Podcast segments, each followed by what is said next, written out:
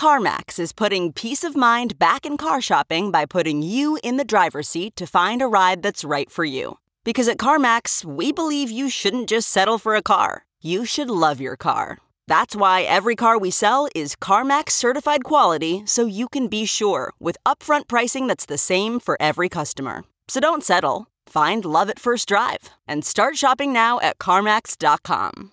CarMax, the way car buying should be. Good morning. I'm Randy Naughton at Fox 2 with your St. Louis news, driven by Bomarito Automotive Group.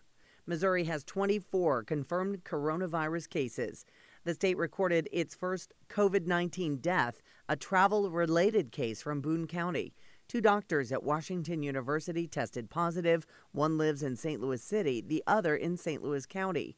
St. Charles County is reporting its first case of the virus.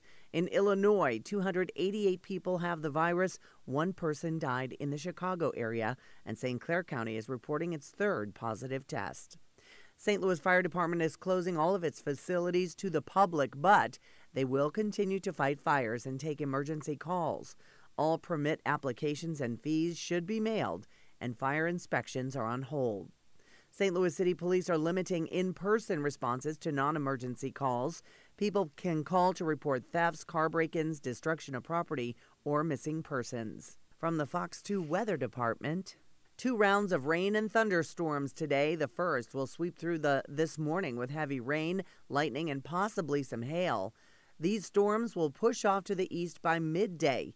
Another round of storms will develop later this afternoon into the evening.